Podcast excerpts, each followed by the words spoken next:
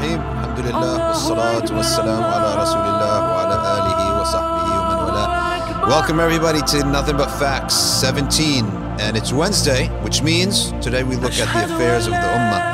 And uh, we're going to look at our affairs of the Ummah today are taking us to Europe. But first, it's Wednesday between Dhuhr and Asr, so we ask Allah subhanahu wa ta'ala after sending salah and salam upon his messenger sallallahu alayhi wa alihi wa sallam Allahumma salli salatan kamila وسلم سلاما تاما على سيدنا محمد الذي تنحل به العقد وتنفرج به الكرب وتقضى به الحوائج وتنال به الرغائب وحسن الخواتم ويستسقى الغمام بوجه الكريم وعلى آله وصحبه وسلم تسليما. اللهم استجب دعاءنا.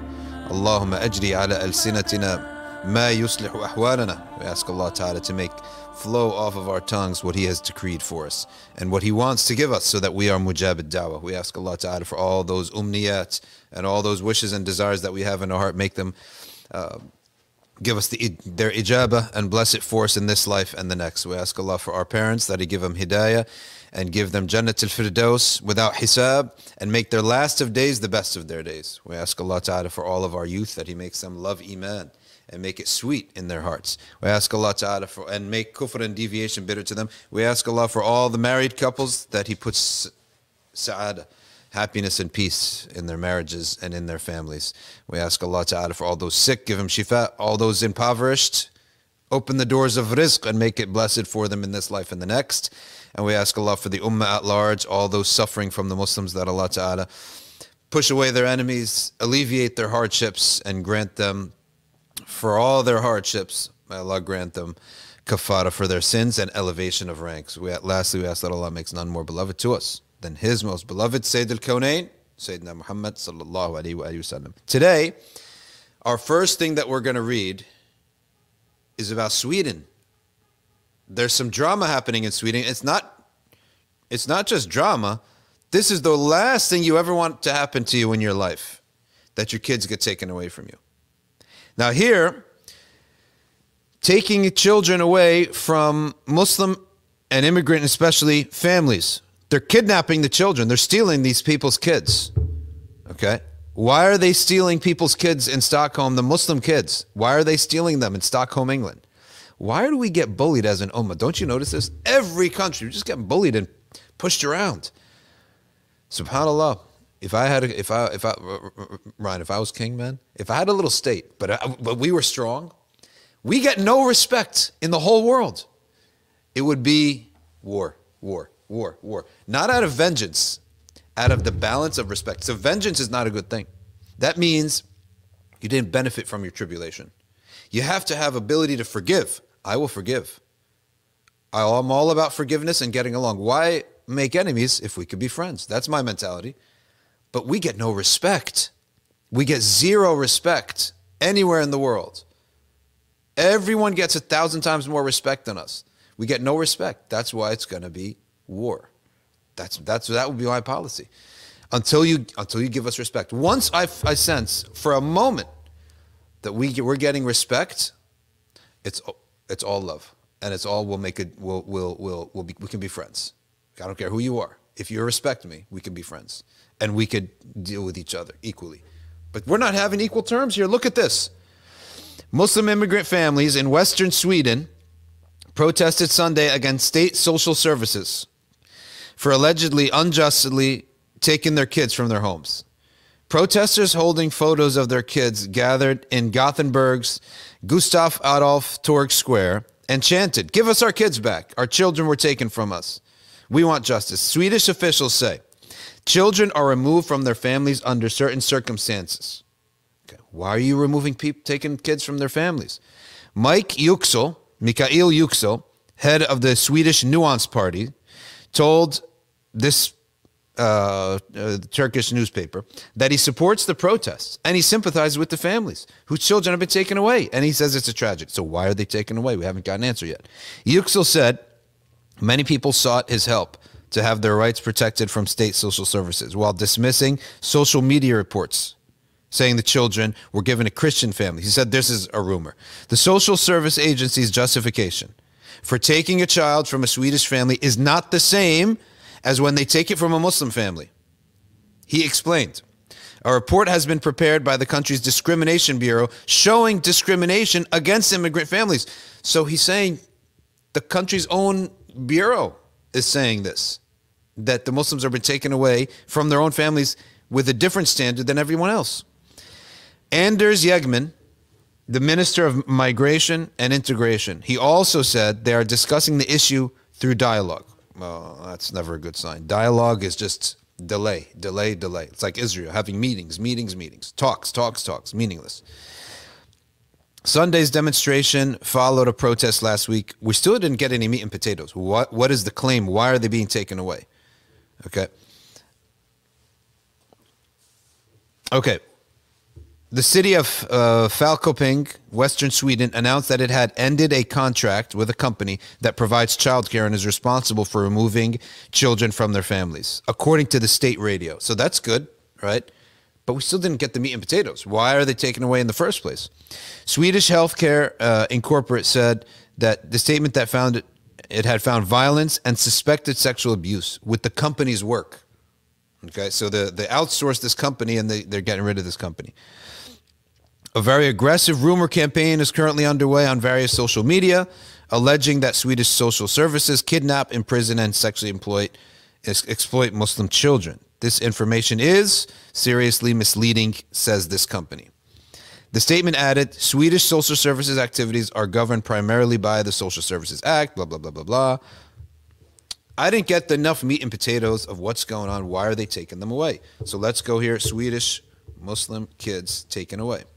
See, I, I actually try to not to read them in advance, just so that I can have a natural reaction when I do read them. Okay.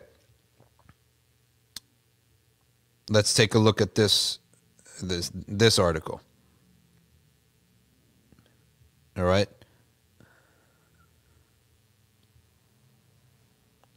All that Sweden is keeps repeating and putting out that it's a a campaign. Why would why would someone make up a campaign like this? Okay what's to gain by making up lies like this and how many and, and and one person can lie but this protest has a lot of people in it okay their justification blah blah blah same thing okay denial they're denying it of course they're going to deny it obviously somali muslim refugee won a key victory for Muslims in Europe after Europe's top rights courts ruled that Norwegian authorities violated Muslim women's rights when they removed their children and placed them with a Christian family. Syrian parents are also embroiled in such cases across five cities. That you think they're going to conspire to get their kids uh, um, uh, taken away? Yeah, it's far off. Obviously, something something's has happening here, but we need Okay, we need some more meat and potatoes here. Let's take a look at another article. All the news is now Sweden's denial. But it seems like the media is pushing the denial. They're not actually pushing the original claim against them. What do we. All right, Muslim immigrant families in Western Sweden protested, blah, blah, blah. Uh, protesters holding photos of the children, same thing we just read. Sweden officials say that their children are removed and kidnapped. It's the same articles going around. Okay. Disinformation campaign, according to Swedish ministry. Disinformation, fine, but how do you have all these families protesting? You think they made this up? Okay. Who who would have something against Swedish social services for no reason? All right, let's take a look at another article. What do you think of this, Ryan? no, your your homeland? Are you affected? I think it's hard to find information on these things because these issues have been going on for a long time. Yeah. And once they get publicized, they're being publicized for a certain reason mm-hmm. that we don't necessarily understand. But um, it's always kind of fishy trying to find information on these types of things, oppressions and things like that. It's always hard because the uh, if someone doesn't want it to happen, what they do is they muddle it up with lies, and they'll even add lies, right? Let's say there's one side and the other, and one the, the, the opposing side can muddle it up by adding people who are complaining against them, but fake, and they'll they'll put lies, right? So then they'll be able to say, "Oh, that's a lie." Then they'll say the whole thing is a lie. You see what I mean? So I think also, like if you look at it they're taking the Muslim kids away and putting them with Christian families, right? Mm-hmm. But the the greatest interest of an oppressor is to divide people completely. Yeah. So that's just another divisive tactic. Is Oh, oh, Muslims that's versus a great Christians point. thing. To create a Muslims versus Christians uh, uh, division. That's a good point. Let's read this article. Al Istiqlal newspaper, Sara Andalusi. I don't know anything about them, but let's see what they have to say. It's absolutely heartbreaking to see thousands of children being unjustly taken away from their Arab Muslim families. I mean, she's a good writer. Look at the words. Absolutely heartbreaking. Thousands of children unjustly taken away from their Arab and Muslim families. Right? Good writer. Good first sentence. Many of these families uh, left their countries to escape injustice and wars. Okay, Abdullah Sharif YouTube channel revealed terrifying and shocking information about the Swedish Social Foundation forcibly taking children from the Arab and Muslim families under the pretext of negligence. They said they're negligent. How is an Arab family negligent? The Arabs are the most strictest parents, right? They're like overbearing sometimes. The Swedish Center for Information stated 20,000 children are taken away from their families every year. For instance, the center reported the story of a Moroccan immigrant, Salwa Lina, who was found dead in her flat after being separated from her child. The reason of her death was not revealed. However, the sadness and deep pain explicitly expressed in a video she posted before her death was heartbreaking. Apparently, she died out of the effect of this, this calamity. The video described in detail her story and her misery after losing her boy. Another video of her boy in the cemetery saying his last and final goodbye to his mom went viral on social media. Wow. Okay. Someone mentioned, someone mentioned here too, Ahnaf Yeah. Habib. He said, you know, the Swedes, Swedish country is one of the most like liberal places you could go. It is is. Like it's kind of expected at this point. Yeah, it's expected that they shut down like religious values in families. So yeah, Ryan saying that someone commented saying that the Swedes are the most, it's like the most liberal country in all of Europe. Lena's misery, along with many Arab and Muslim sad testimonies about the offensive practice of the Swedish social uh, services, triggered widespread criticism and condemnation. Protests and pressures from all over the world raised rejecting practices that violate violate the basic rights of the children and the families. Okay, let I need some more details. So, a social worker and rights activist in the U.S. revealed to Al Istiqlal, this newspaper, the content of a letter they collectively sent to the Swedish ambassador. I cannot imagine the nightmare these poor families are enduring without their children. Videos, you know, this is like a war crime. If I had a country and my citizens, like they went to work in your country, and then they wrote to me this, to me, that's a war crime, right? That's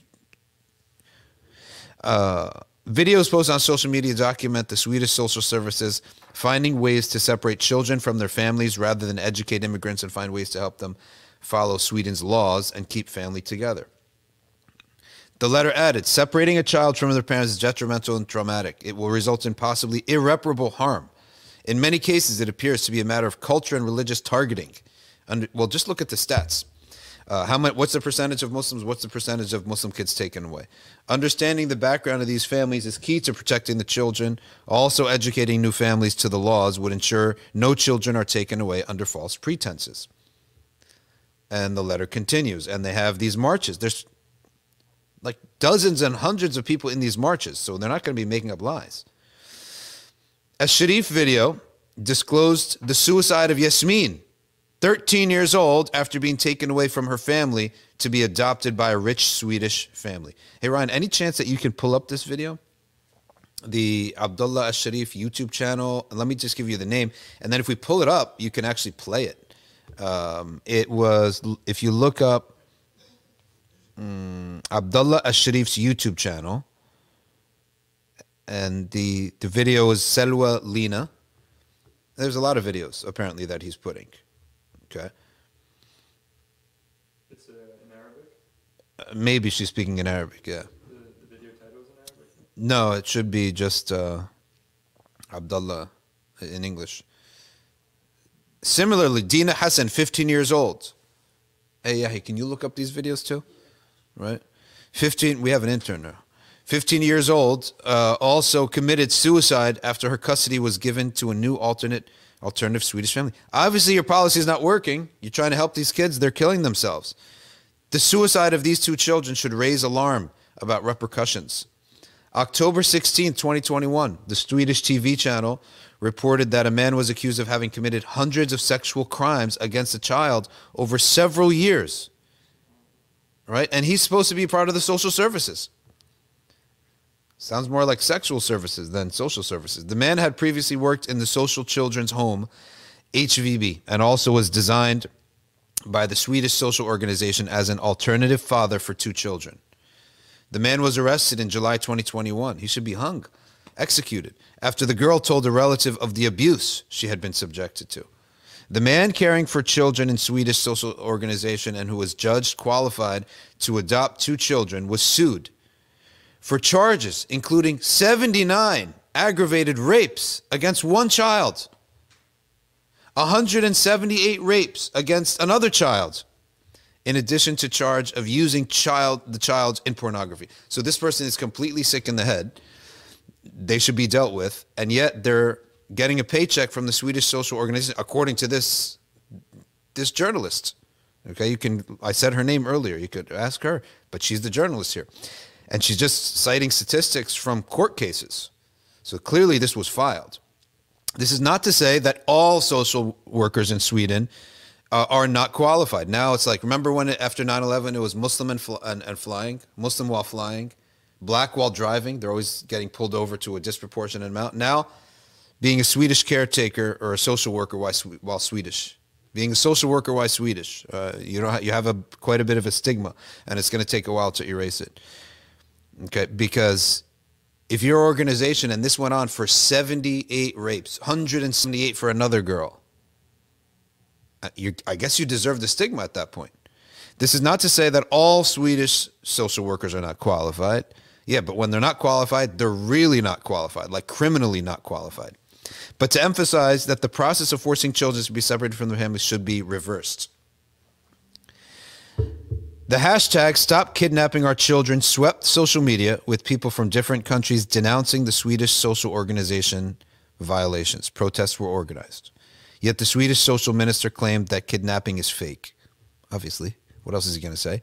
Also, Sweden's official portal in the Arabic language on Twitter responded last month to one of the tweets referring to the cases of children be- being taken by parents by saying the state does not want to separate children from the family. But, bro, look, once you're denial, once you're in denial mode, you've lost, right? So the Swedish social service thing, they're clearly in denial mode. All their their um, social media, they're denying. So when you're in denial mode, that means you've lost. The account added that the final decision regarding children is not in the hands of social services, but rather the Swedish judiciary. Okay, add them to the mix too. Ghaith Droubi says he posts a, a, a picture, a video of a Moroccan child in Sweden who fled Swedish social and wants to escape his family. Let's take a look.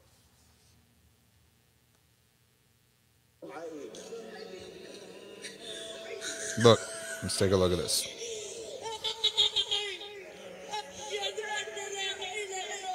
He's given the shahada. He's being pinned down. All right, let's take a look at this again because you might have not heard, uh, seen it or heard it well. All right, let me turn the screen over like a little bit and brighten it up so everyone could see this.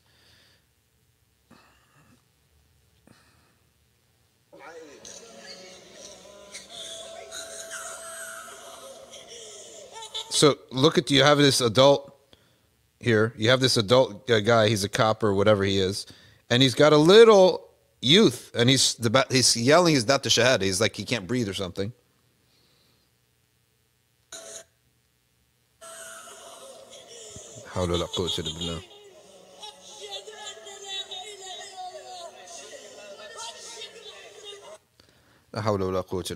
This is uh, um, from pillar to post. I'm telling you. Could you imagine if this happened to uh, like an Israeli kid in an Arab country or an American? In another country? An American kid was doing this. No, it's it's it's all one way. It's all one way.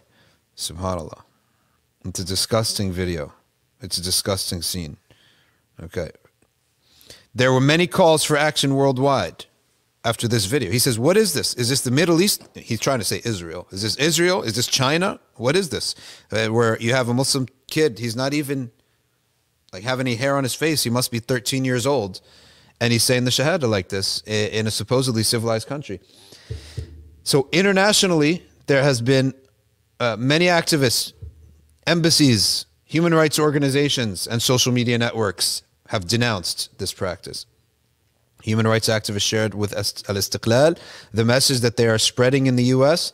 This is a human rights issue, and just getting upset is not enough. We urge you to do your part. Be professional in your communication, as the goal is not to offend the Swedish government, but rather to make them back down from unfair policies.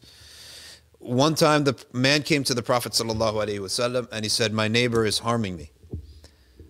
So the Prophet ﷺ tried to help. Nothing happened. It happened again. He said, My neighbor is harming me. He tried to help. Nothing happened. Then the Prophet ﷺ said, Take all of your belongings and and go outside. And if people go outside your house, if people ask, What is this? Because you made a scene now. The scene is a little bit odd to have someone out with all their belongings and tell them if they ask you what's happening tell them my neighbor's abusing me so public shame and then after one or two people passed by and he said this the man ran to him and said okay let's make amends put just put your stuff inside don't talk because the public shame will make someone change if nothing else can make them change i don't know whether it's public shame or is going to be enough you know sometimes you need something else from different countries. Doesn't Sweden? I'm sure they have some trade partners in different Islamic countries that they that they deal with. I'm sure that there are some Muslim corporations that they deal with and they need. So, if people want to see that video themselves, you find it at Ghaith Droubi, uh, Twitter at Ghaith Droubi. Okay, uh, Ghaith G H A I T H, Droubi D R O U B I. Okay. A nightmare for Muslims, she says. There are many institutions in different Western countries similar to Sweden's social services. Okay. Western countries that follow up cases of violence against children and ensure that the child grows up in a healthy environment. However, the practice of these institutions fuel the fears of Muslims in different Western countries, with the spread of several cases forcibly taking Arab and Muslim children from their parents without considering cultural differences. Bassam Tabliya, a lawyer specializing in international law and human rights, he attributes the prevalence of this taken from Arabic, the lack of experience and knowledge of the culture and laws of the country in which they reside. You can't blame them. Why are you blaming them? Like, what crime can you do opposed to like almost killing your kid or starving them justifies your kid being taken away from you? So I don't understand why the guy is, he trying to win some points with with the Europeans, right? That he's blaming the parents. Uh, the lawyer confirms that this that the institutions concerned with child welfare take precautionary measures to ensure the safety of the child above all. That's just words, obviously. That's the policy, and then take an investigation path to determine the reality of the situation and the validity of the claim. I'm telling you, I'm not saying that nobody is gonna be making mistakes, right, in these things, but uh, it's going to be a situation where this is the most drastic thing you could do to a family. I'm pulling up this YouTube video to see. This is exactly what we do our Wednesdays for to see what's happening in the Muslims, so we can make at least publicize it, make du'a for them. All right, this thing uh, we can't really play it for our audience, but um, it's it's basically an Arabic video with transliteration, and then he gets to the story after that. Okay, and he tells about the Swedish uh, kids that are being taken away, et cetera, et cetera. So, um, um, you know, they're Egyptians actually, so they're Egyptians involved in this. So, in any event, I was going to actually read another story. Should we read the other story, or should we just break for questions and answers now? Um, maybe we we could save the other one for next week. But Yeah. Mm-hmm. there's something someone brought up in the chat. I think it's worth mentioning too, because I'm sure a lot of people are local. Yeah. It- they mentioned that there's a new comprehensive sexual education act or law that's being passed in New Jersey for schools as young as like fifth grade. And in my youth group, I was talking to these guys. They're learning about this stuff in like fourth grade now. Like it's really early on. the sex ed law in New Jersey. In New Jersey, yeah. Uh, so they said though that you have the option to opt out, Yeah. but it's not publicized. All right, let's take a look at this. Let's see what we have on the new sex ed law. Okay, so this is June 2020. Uh, article says NJ adopts new sex education standards. NJ.com has an article saying sex ed should start in kindergarten. And this is what kids should learn. That's February 2021. They, these kids don't even know how to make their beds, let alone invite someone else into their bed, right? Uh, of course. So this is a study from NJ College. You need a study by who? Uh, uh, Here's the thing: anyone wants to sh- hide behind something, you just call it. Say a study says. Whose study? And why should I trust this person? And how did they do the study? And we don't wait. We don't have uh, about 7,000, 8,000, 9,000, 10,000 years of human life to know that when certain things should be taught to people. Um, sex ed, according to this article, should begin in kindergarten and focus on healthy relationships instead of solely talking about sexually transmitted diseases and pregnancies. Says a monumental new study. It's monumental because they like the results. That's why. And it reviewed three decades of sex ed data. We've never had research ever. How can you talk about kindergarten? They don't even know what you're saying, sex ed. They don't even know what the feeling is, right?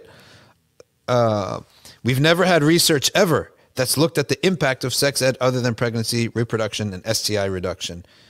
Okay, says this person.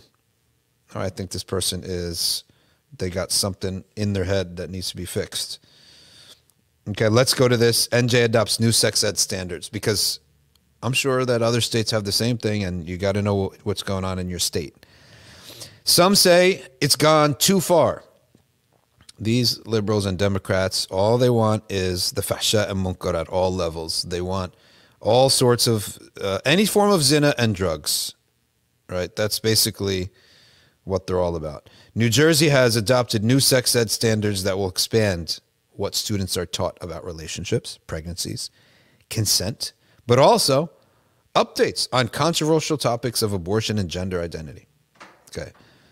Um, here's my thing about education: teach something that has a def- that is an observable science, like an experiment in a lab, or is a rational subject, such as math, or is a transmitted subject such as language and history, things that have a right and a wrong that can be proven. This is your beliefs. So you're teaching a belief here, right?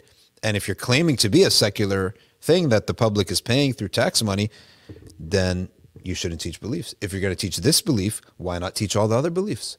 So, what is the Christian uh, view of sex education? What is the Jewish view of sex education? Here in South Brunswick, we have a lot of Hindus. I'm sure they have something about their version of sex education. So if it's secular and it's paid for by the public, right? Then why not teach all people? So fine, this is let's say atheist sex ed, right? Or whatever sex ed. What about all the other constituencies that you have in your in your state and your city? Isn't that make sense? Am I talking sense, right? Doesn't this make sense? That if this is a secular thing and this is a matter of belief, this is not right and wrong. There's no right and wrong that can be observed. It's a matter of belief. So if it's a matter of belief, teach everyone's beliefs about sex ed with no slant. All right. He says the State Board of Education approved standards for health and physical education, blah, blah, blah. Providing New Jersey's students with a thorough and inclusive health and physical education is the first step to creating a safer garden state, says this person. And these are uh, Coalition Against Sexual Assault. Comprehensive sex health ed is a proven protective factor against sexual violence and essential to young people's health and safety. I mean, if it's about violence, you could talk about the spaces that you're in. I don't see how that's actually sex ed, right? Like violence is going to occur in a private space, right? I don't see what does it have to do with teaching kids some of the nuances uh, of what goes on in a sexual relationships. Critics and board members objected. So there are some sane people in the room. They say the standards would violate parents' rights to teach about sensitive subjects. This is where you're going with the left. They want to take over your job as as as parents, even though I would like to ask some of these people, let's take a look at your kids. If you want to go in and start taking over the jobs of parents, let's see what your kids look like. If they're some kind of upright model citizen, then yeah, I want you telling me about how to parent. Okay. I guarantee you, go look at the people teaching this stuff. Let's take a look at your kids. Right. And if we approve as the tax paying citizenry, all right, then I know what's that. So board member Andrew Mulvihill, he pointed to a change in language around abortion. Previous standards mentioned legal rights of abortion. Okay. The new standards cite it is an option for pregnancy. I don't think teachers should be telling kids that one of the things you can do if you get pregnant is have an abortion. Right? Yeah, why are they why are you getting involved in that? It's like a personal affair. Mulvihill said at May 3rd meeting, when the resolution was adopted, there are a lot of people who fundamentally believe that it is this is something that should not be taught. Okay. Sex Ed Commissioner Lamont Repollet said local school boards would decide which curriculum and material to use to teach the new standards. He, he, he countered criticism by saying that parents have the right to opt out of certain instruction for their kids. But the parents have to know that they're opting out. They have to know that they have this option. So many parents, I guarantee, you, especially the immigrant parents, they don't know that they have to opt out. Dan Rice, executive director of Answer, a national sex ed organization based at Rutgers, said one of the biggest changes was the shift to in- inclusive language that takes into account sexual orientation and gender identity. Okay, fine. If you're going to be all fair, include that and include what is the Jewish view of gender identity? What is the Hindu view of gender identity? What is the Confucian view of gender identity? What is the Muslim view of gender identity? That would be inclusive right? Inclusive is not like one way. If it's truly inclusive, then have lectures for all these uh, different belief systems. Doesn't that make sense? Like inclusive for the left is almost just change the color of the person, but he has the same beliefs. Where true inclusivism is the inclusivity of the epistemology. Our source is X, Y, and Z. The Hindu source is the Bhagavad, uh, the Gitas. Bhagavad Gita's or whatever. Haven't studied that in 20 years. The Catholic source is going to be whatever their their doctrine is. The Jewish source, they got the Talmud, etc. That's real diversity. The Talmud teaches there are guys and girls. The Bible teaches that no abortion is allowed at all. If you're about inclusivity, teach the whole gamut and let people, if it's truly about choice, let the kids decide, right? The Muslim and bring a Hindu to teach it, bring a Catholic, one lecture at least, bring a Catholic to teach it, bring a Hindu to teach it, bring a Jew, a Jewish rabbi to teach it, bring a, Muslim imam to teach it. That would be actual inclusivity. And that would actually be diversity. That's diversity. Not diversity, it's one opinion, but your face looks different. That's it. Or you're from a different ethnic background we know a lot of young people who identify as gay, lesbian, and transgender often say they don't feel reflected in the language. I can tell you right now, I know a lot of people who identify as Muslim in these schools, tons of Muslims in South Brunswick high schools, right? And North Brunswick too, and New Brunswick, just speaking as a Muslim. Tons of young people who identify as Muslims who do not see any of their beliefs reflected in this language too.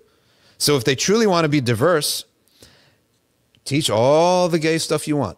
Teach all that uh, the gender identity that you want. If you're truly secular and nonpartisan, etc., then give a semester for each other value that's represented in your class. You could take a census of the people who are paying the taxes to, to run this school. And if you have, let's say, 25% are Indian, why aren't they, why isn't their stuff taught? Right? If 25% of them are Muslim, which it could be, right? Maybe 10%. Then 10% of the curriculum on the subject should reflect their views. And then let the students choose. That's the right way to do things. Okay. Of course, we're talking to walls, right? We are talking and just basically wasting our breath because we know what they're what they're doing here. Let's finish this and then we'll go to the, the comments. The standards which outline what students should know by grade level also better reflect modern day concerns about tech including safe and legal use of this stuff, cyberbullying, and sexting. The new guidelines also update lessons on consent, a growing concern. Why is consent the main thing? Right? Consent is the secular standard for when sex should happen. Right? That's the the, the standard that's not based on anything except the human attempt to make some laws and rules for ourselves. Consent. So you should say that based upon if we're going to use only human attempt to, to, to make laws, consent is the main issue.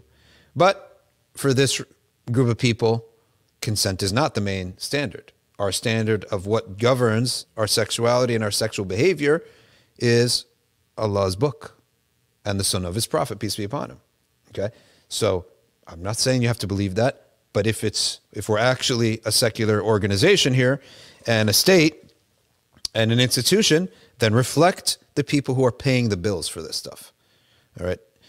Uh, the new guidelines also update lessons. I'm sure in Texas, for example, they got a lot of evangelicals in the Bible Belt in Tennessee. So they're paying the taxes, right? Their view should be respected. Okay. You know, you're not preaching it. You're just saying what it is and have one of their own say what it is. Not some person who doesn't know what they're talking about. Right, all right, Allah says and Muhammad says. No, I don't want that. Right? And totally disrespecting our tradition like this. And I'm sure the evangelicals, they're not our friends either, per se, but on this we agree. Uh, they're not going to want some atheist and some person who despises and holds their beliefs with contempt to be reflecting their beliefs on sexuality. That's why you have a problem with this, because it's actually not fairly distributed. The new guidelines update about consent, the rise of the Me Too movement against sexual harassment. Schools should teach how young people should communicate, personal boundaries. That's all like like ethics and beliefs. Everyone's got to have their own, you know, beliefs on that. You can teach as early as kindergarten. That's a, it's okay if you do not want to hug somebody. Okay. The standards call for you're putting thoughts in people's head. You know that the standards call for schools to identify factors that are important in deciding to engage in sexual behaviors, to develop plans for pregnancy and disease prevention, to teach about different methods of getting pregnant, to identify contraceptive methods including abstinence and condom use. The level of specificity doesn't sit well with some critics. Shawn Hyland, director of Family Policy Alliance, of New Jersey said parents were outraged that their kids are continually being overly sexualized. The decision of the NJ Department of Education to adopt age inappropriate extreme sexual content is a gross failure of responsibility. Tragically, schools have become obsessed with graphic sexual lessons and reading assignments that promote unhealthy and risky behaviors. Hey, Ryan, what did you hear about some of these lessons? So these guys in my youth group, they're they're in like middle school, Mm-hmm. but they said they're being taught about this in like fourth grade, like the whole the whole details, you know. the details of how to, right? Yeah. How to engage in zina, basically, uh, or, or how to engage in sex. Stuff that you wouldn't even say as a Muslim, right? You wouldn't even say this stuff, but they're learning about it as if it's a class.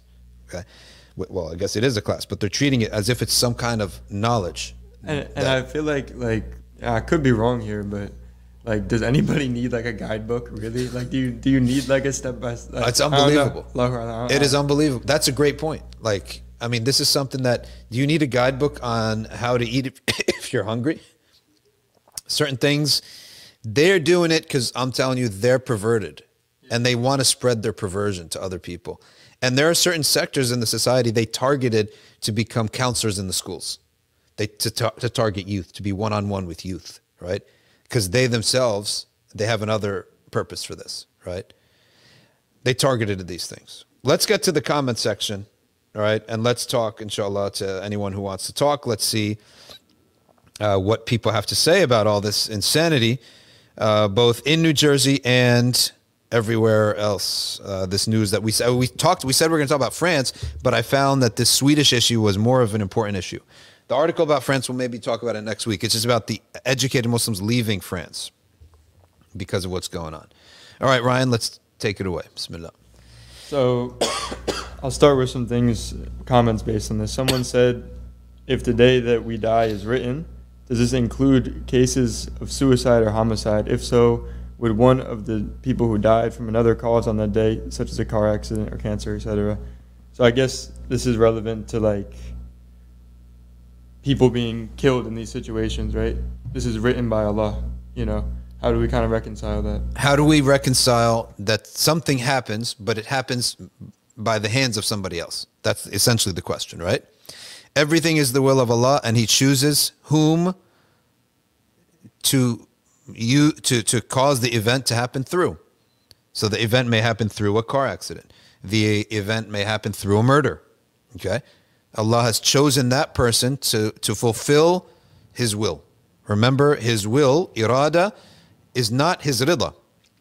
Irada is will, rida is his pleasure, his contentment. Allah is not pleased with many things that he wills them to happen anyway for a wisdom. There's a wisdom. What his Allah is pleased with is the end result of that of that irada. So that's how we understand how things everything happens by the will of Allah, but it happens through other human beings and through viruses and through accidents and storms and, and other things like that. Even yourself. Allah, if, if you succeed, Allah has willed to give you success through yourself. Right? Dua. Allah has willed something through your dua. All right, let's, like a stranger says, this is why, despite the many flaws within many, if not most Islamic schools, they should be the first or only option. To me, it's going to be homeschooling or Muslim schooling. The Muslim school, if it's clean, okay, if the place is clean, to me, that's very important because a lot of Islamic schools, they may be extremely impoverished to the point that the school may be so depressing looking. I wouldn't do that to my kids, send them there. I'd homeschool right? So to me, that's what it is. You want these absolute strangers, right? Absolute strangers now teaching morals to your kids and immorals. These people are absolute strangers. What, what do we have to do with them? Next question. There's a lot of comments here. Yeah. So, someone also mentioned Mm-hmm. uh, that there's a case in Norway where 48 children and tweens they were taken by the state, and they came back. Not a single one of them after three to five years was a Muslim. Subhanallah. So I guess answering off of this comment, like, are they going to be accountable for this, or do they have to just go find Islam again? Say if they're before Balagha. Subhanallah. So this is the case in Norway that they took a statistic where 48 kids were taken in a spirit of time, Muslim kids, and they were after uh, some years they were examined again. All of them had left Islam. Just goes to show you what they're trying to do. These not everyone's our friend. I mean, uh, the question is now: Are they accountable for their not being Muslim? as long as people have intellect, they're accountable. We know Allah is Ghafur Rahim. He's forgiving and merciful. But in our law, if you have intellect and you have received the message, that's what matters. Okay, Allah Ta'ala, that's what matters for us. Leave Allah's mercy to the for Allah to decide after that who can be forgiven and who is not to be. Uh, like a stranger says, do you have any experience with any homeschool curriculum or program? Any recommendations? Um, I don't actually have um, experience with um, with homeschooling. I know many people who do, but I personally do not have experience with homeschooling. I have experience with homeschool homework math, and that has not been a good experience. What they have done to math it makes me crazy. Uh, three times five equals blank. All right, fill it in. Fifteen. All right. Next question. Explain why. what? What abstraction is this? The kid they they don't memorize times tables and they're going straight to abstraction. Like explain what what law is at play in 5 plus 2 equals 7 and 2 plus 5 equals 7. Like what's the law? And then they have to say like the cum or the property. Like the cum accusative property, the cumulative property or whatever. Like this is like that's that's the math these days. It's this it's pure abstraction. And they've gone from memorizing the tables now which to me is really important. You got to memorize those tables. They don't memorize the tables so that's the extent of my my homework uh, or my homeschooling.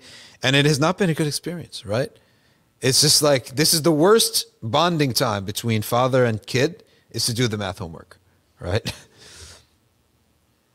next question Someone, so I'm mixing two again because there were some really good discussions in the chat Mm-hmm. problem. today. But someone asked if you considered doing a live on this, but I think you could just mention it now. Yeah. On reviving Islam and the Muslims and the pathway that has been laid down by the ulama. And somebody also mentioned the fatwa of um, of Murabit al-Hajj as well. I think you should mention that. Murabit al Hajj did issue a fatwa that it is forbidden.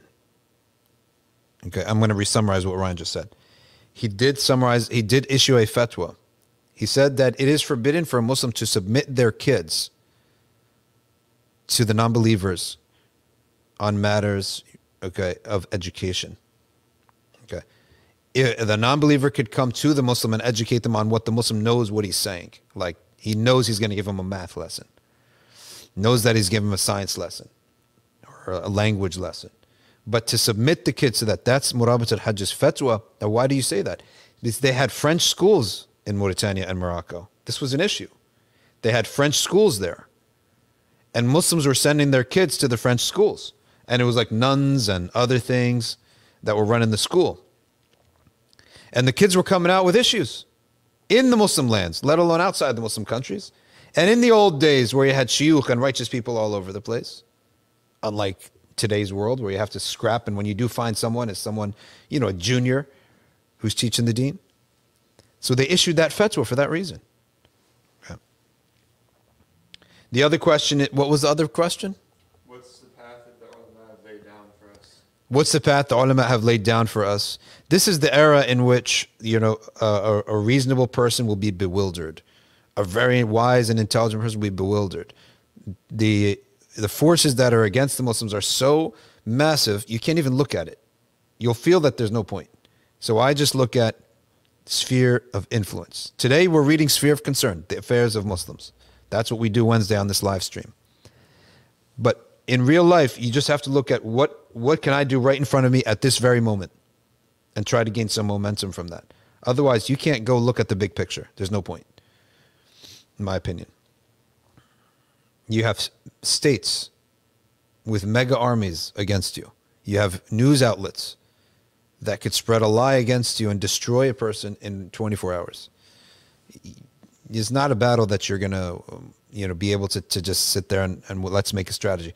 Our strategies as the prophet ﷺ said when you see matters get like this hold on to your fir- with your teeth to the book and the sunnah and the muslims. That's our path. That's why the organization is called safina society because we have to have jama'ah. We have to be social. We have to be together right? And the safina to najah is the guidance of the sahaba uh, and the guidance of the Sunnah. That's it. And Safinat al Najah is the love of Ahl Bayt, including because it's it's one big hadith about salvation.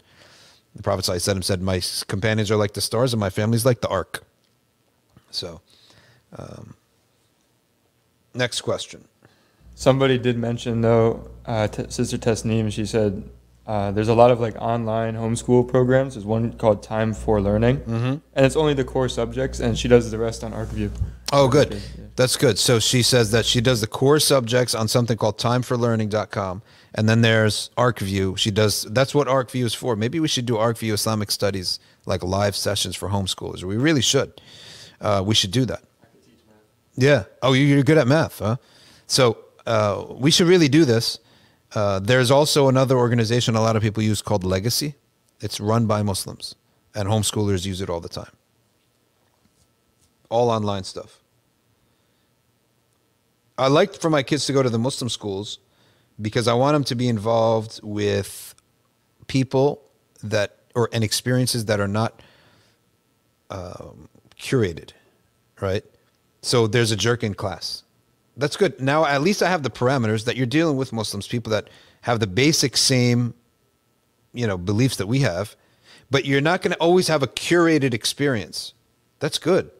You deal with a, a jerkin class. You deal with a subject matter that's too hard and you keep not doing well and you need to struggle and, and strive. You join a debate club or a, or a team and you face other that experience i think to me is is important to have those non-curated experiences but at least it's non-curated experiences within a, a selective set or an environment that i know the fundamentals the bare bone basics are going to be secured at least these people they believe in allah they pray they fast they promote the book of allah and the love of the prophet sallallahu alaihi wasallam and then as personally as a parent uh, that's that, those are my main my main concerns. Even if there's some okay, this subject the school is weak in this, that, or the other, fi- no, that's not a problem. We can solve that with a tutor, or just do some extra reading. Or today you can learn every. You can build a home from YouTube. Go learn from watch some YouTube videos on how to do equations or you know Pythagorean theorems and stuff like that. All right, next question. Someone said, "Can I recite the Quran by memory while walking outside during my lunch break?" Can I re- recite Quran from memory while walking? The answer is yes. You can recite Quran from memory while laying down too. The Prophet did this. Uh, what you can, what you cannot do is recite from the Mus'haf while laying down like that, because it's not respect to the book itself. But if it's from your memory, then yes. Next. Someone said, without commenting on any particular situation, I don't know if this is going to be possible, but what are the conditions for a Muslim to have to make hijrah?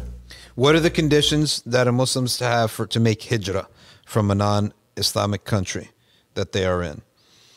The answer to that is that in in the Quran, when Allah Subhanahu wa Taala speaks about, well, actually, you know what? We should actually take the question in reverse. When is it ever permissible to leave the Muslim countries and go to a non-Islamic country? Then that question evolves to what about the second generation born in that country? So, to answer his question, when your livelihood and your or your deen is at stake, when your livelihood's at stake, you're going to go by yourself, right? If you have a state that's now dipping in and and freezing bank accounts, right, and expelling you from homes, you're naturally going to leave. You don't need someone to tell you to leave. So that's one thing. But the second thing, if if they're not allowing you to fulfill the fundamentals of your deen, they don't allow you to do Jummah in France, for example, now they're really tightening it up on Muslim women who wear hijab. And in other countries, they're doing the same thing. What was the other country that recently did this? India. Yeah These other countries. Uh, uh, these things, such fundamentals like this, that uh, as the Quran tells, يخرجوكم من دياركم وان ظاهروا عليكم ظاهروا على إخراج the verse is skipping my mind. But it's your it's your livelihood and it's your deen. Okay. That's those are the two questions that you look at. Being innocent, is it valid to pray behind a mubtada? Someone who is a mubtada in aqidah, we d- are we do not pray behind him. It would be invalid because their good deeds are invalid by the nas of the Quran. Okay. وكرهوا ما أنزل الله فأحبط الله أعمالهم. Also the fatwa of Abdullah bin Umar which is agreed upon by consensus that the good deeds of the mubtadi'ah, the sects, the various sects, they have rejected something that is explicitly known in religion, or then their deeds are not accepted until they change their belief. Then they can have their rewards back. And so, therefore, if it's invalid for the imam, it will be invalid for the ma'mum. So it would be invalid and sinful for us to do that, or even keep their company. Next question. Can women travel to seek Islamic knowledge or learn Arabic in other countries if they do not have a mahram and they might be divorced or something? a divorced woman, let's say, or another woman who's single or something, she wants to travel to an Islamic country to seek knowledge. The the, the opinion in the in the four schools is that to travel requires a mahram. Traveling alone for a woman requires a mahram. That is the law. By other rulings say that if she's traveling with a caravan of people that she'll be safe with, a group of people, then that uh, is another option. And then the fatwa of modern times, I'm telling you, this is a fatwa. This is not the ruling. It is a fatwa from some of the scholars. They said that the illah of the idea of a mahram is safety. So therefore, if the entire path is safe, such that there's people, there's cops, it's not like walking alone in the dark anymore like the olden days then that's the illah. But I'm telling you, that is fatwa, not the ruling. The ruling is the default, and that's what's relied upon. Fatwa is the an exception based on certain circumstances. Next question. What are the secrets of Surah Al Hashr, the last three ayats specifically? They offer protection for the one who recites them. That's why they're in so many awrad. The, the, the, the secrets of the last three verses of Surah Al Hashr. Next. Can I work as a contractor for the U.S. military or government if the role does not deal with any warfare directly? uh, working for uh, a government is is accepted if it is not direct or even indirectly involved in the unjust wars that they've have been uh, committing.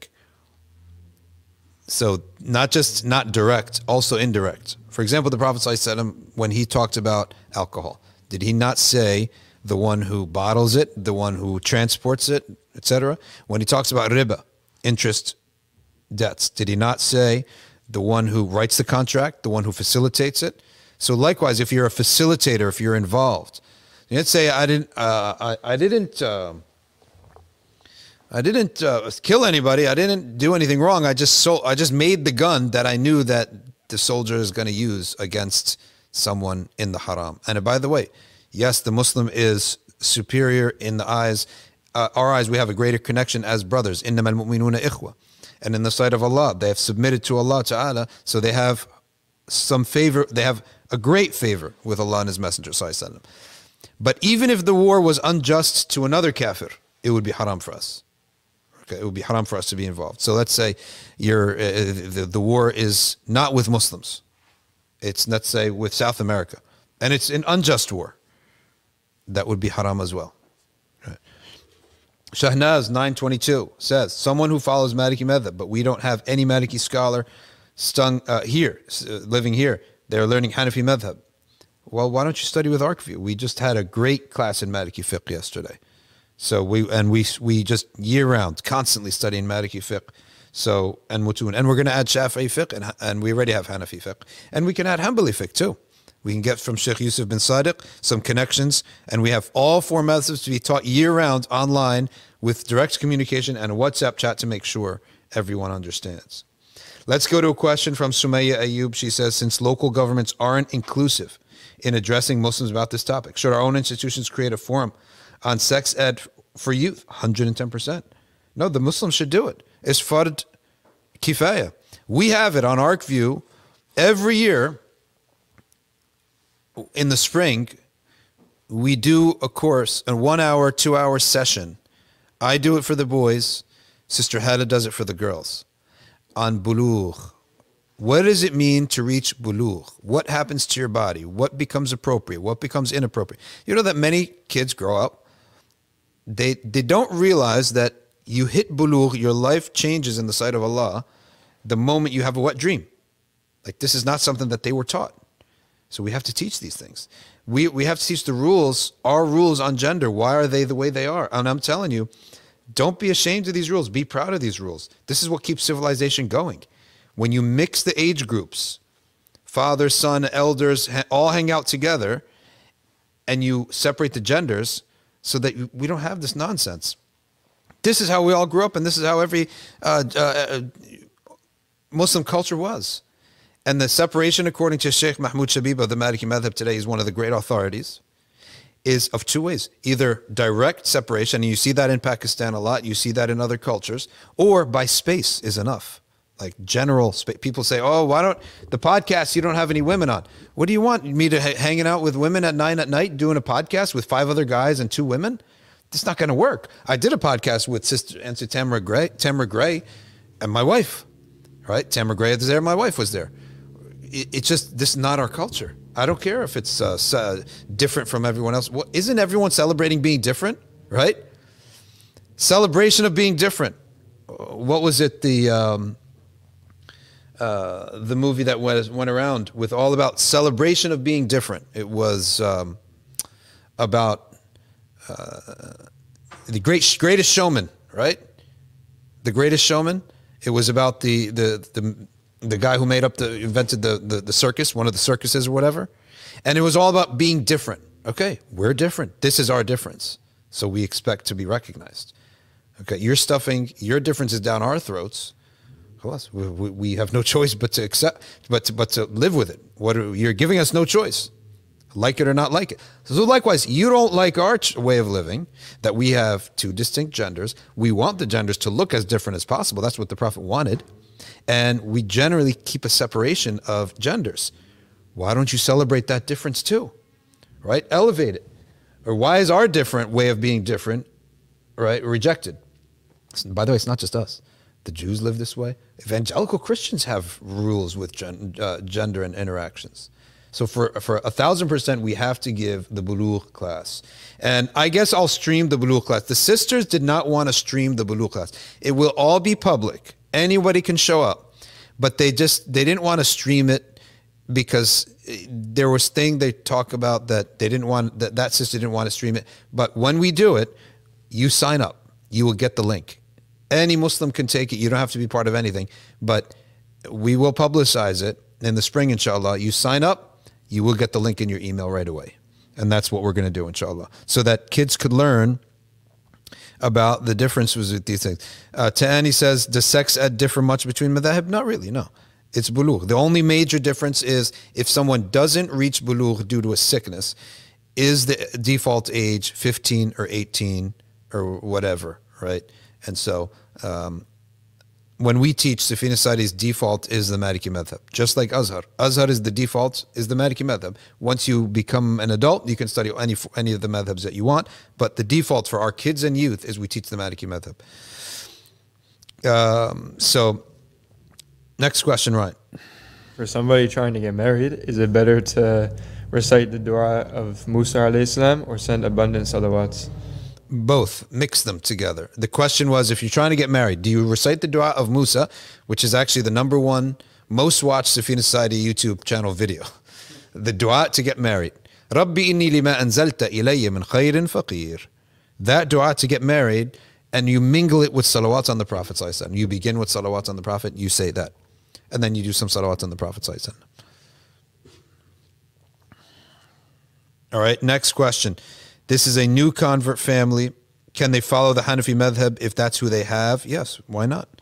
Right? I can send them your information. They can. there's no flaw in them if they want to follow another method. That if that's what they have, right? But they want to follow the Maliki method. No, but they could study with us and learn the Maliki method within a year. If they take our classes for a year, they will be very mutamak and strong in tahara, salah, the basic terminology of the madhab, siyam, zakah, things like that. M. Hassan Madhar says if someone has been raised Hanafi, is there ver- value or virtue or even possible in switching to the Maliki Madhab?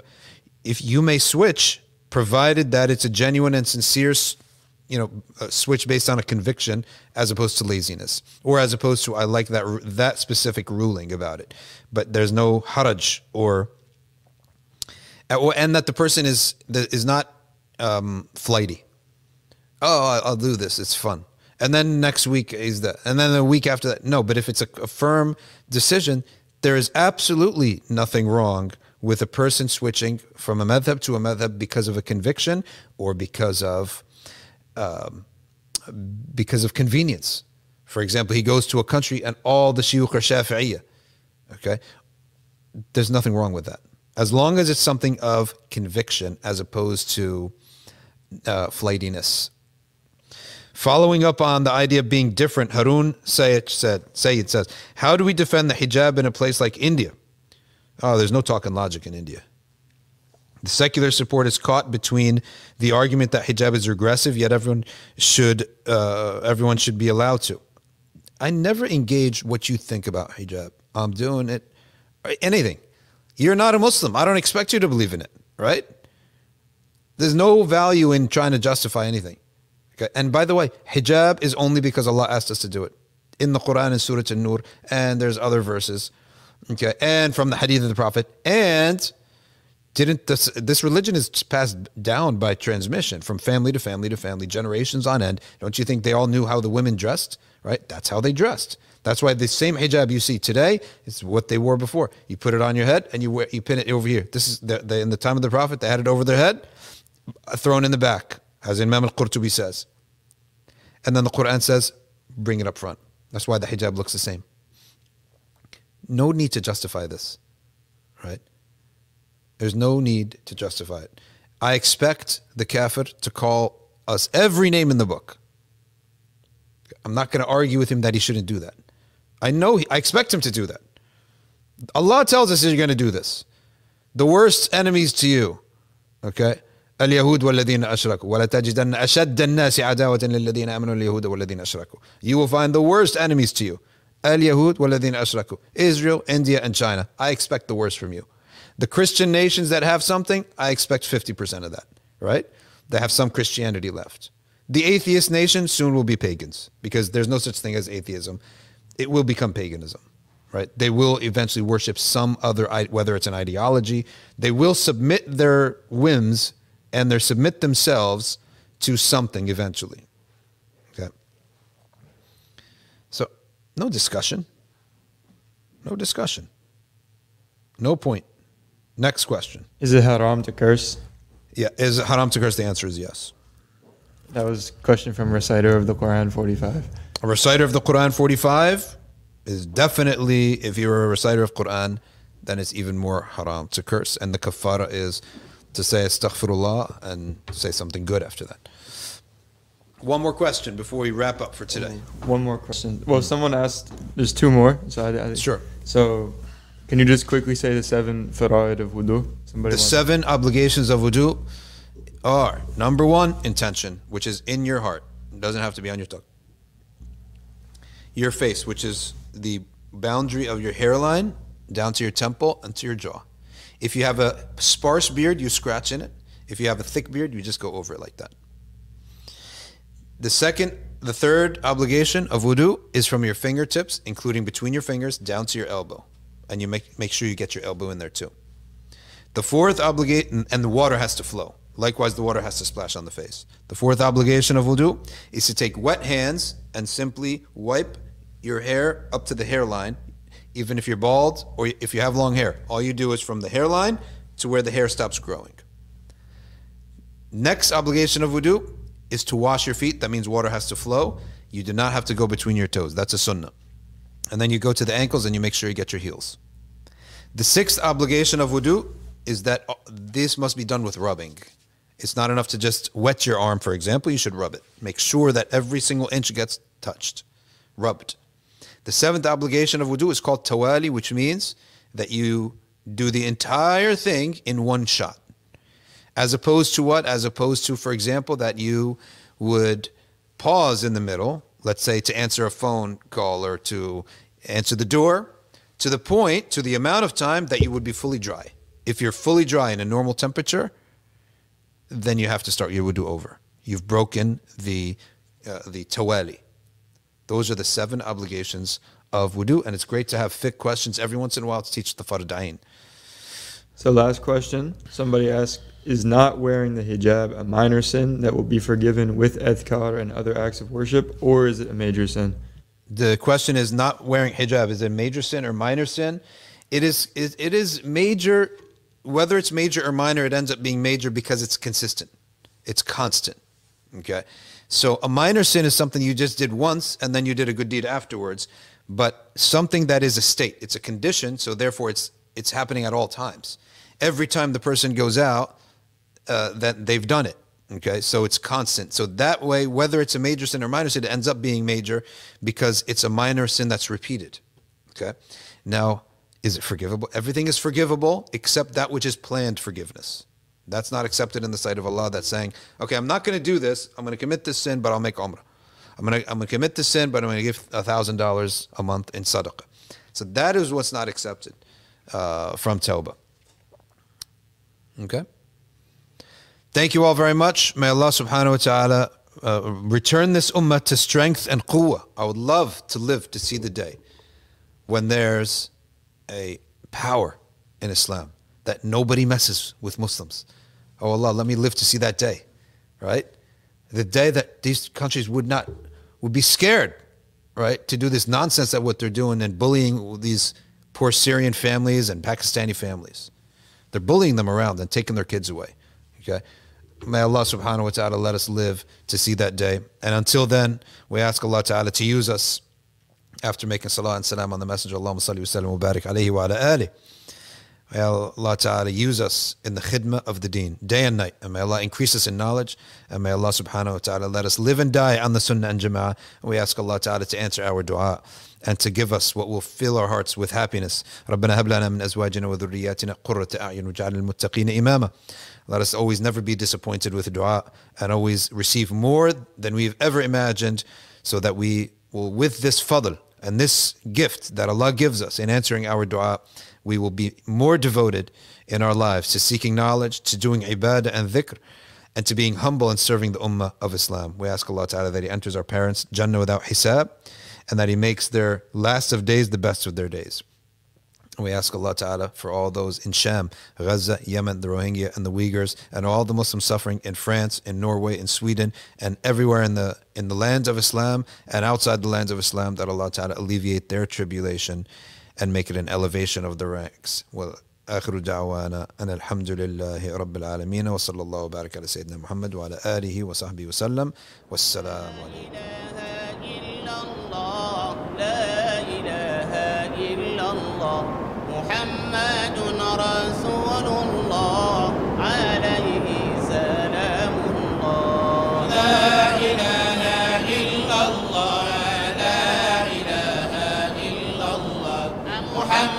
محمد رسول الله عليه سلام الله.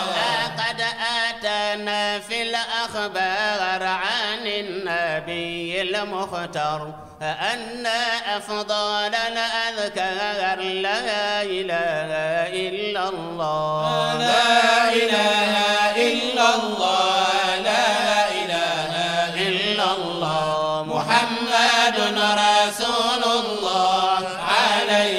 سلام الله. هي حصنك الحصين هي درع كلمات ذكر رب العالمين لا إله إلا الله. لا إله إلا الله.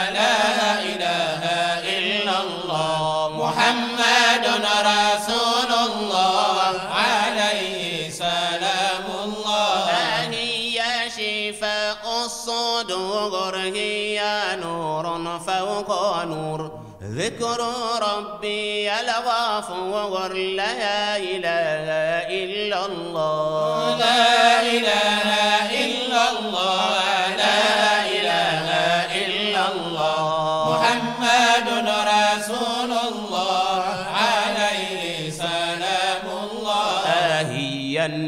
النعمة العظمى هي المقام الأسمى.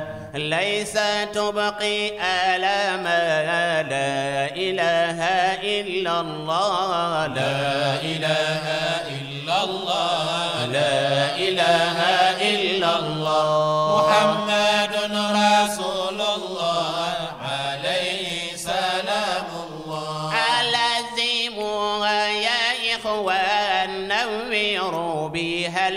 الجنان إن مفتاح الجنان لا إله إلا الله. لا إله إلا الله لا إله إلا الله. محمد رسول الله عليه سلام الله.